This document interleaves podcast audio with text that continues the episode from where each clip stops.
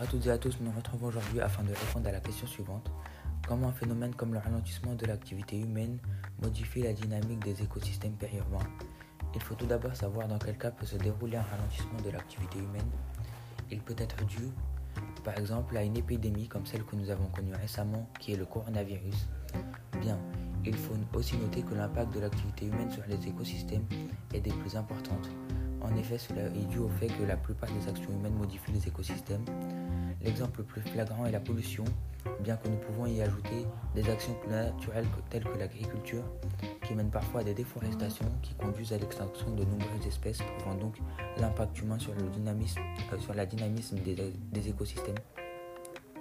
Le ralentissement de l'activité humaine affecte donc la dynamique des écosystèmes, lors du confinement, la pollution de l'air a énormément diminué. De plus, la plupart des espèces animales ont pu suivre un rythme de vie plus naturel avec un minimum d'intervention humaine. Donc au niveau des écosystèmes périurbains, donc situés entre la ville et la campagne, le ralentissement de l'activité humaine a eu des effets plus ou moins bénéfiques pour toutes les espèces.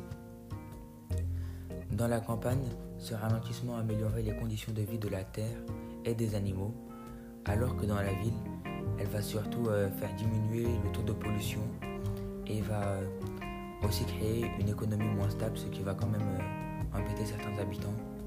Voilà, j'espère que vous avez tout compris. Bonnes vacances.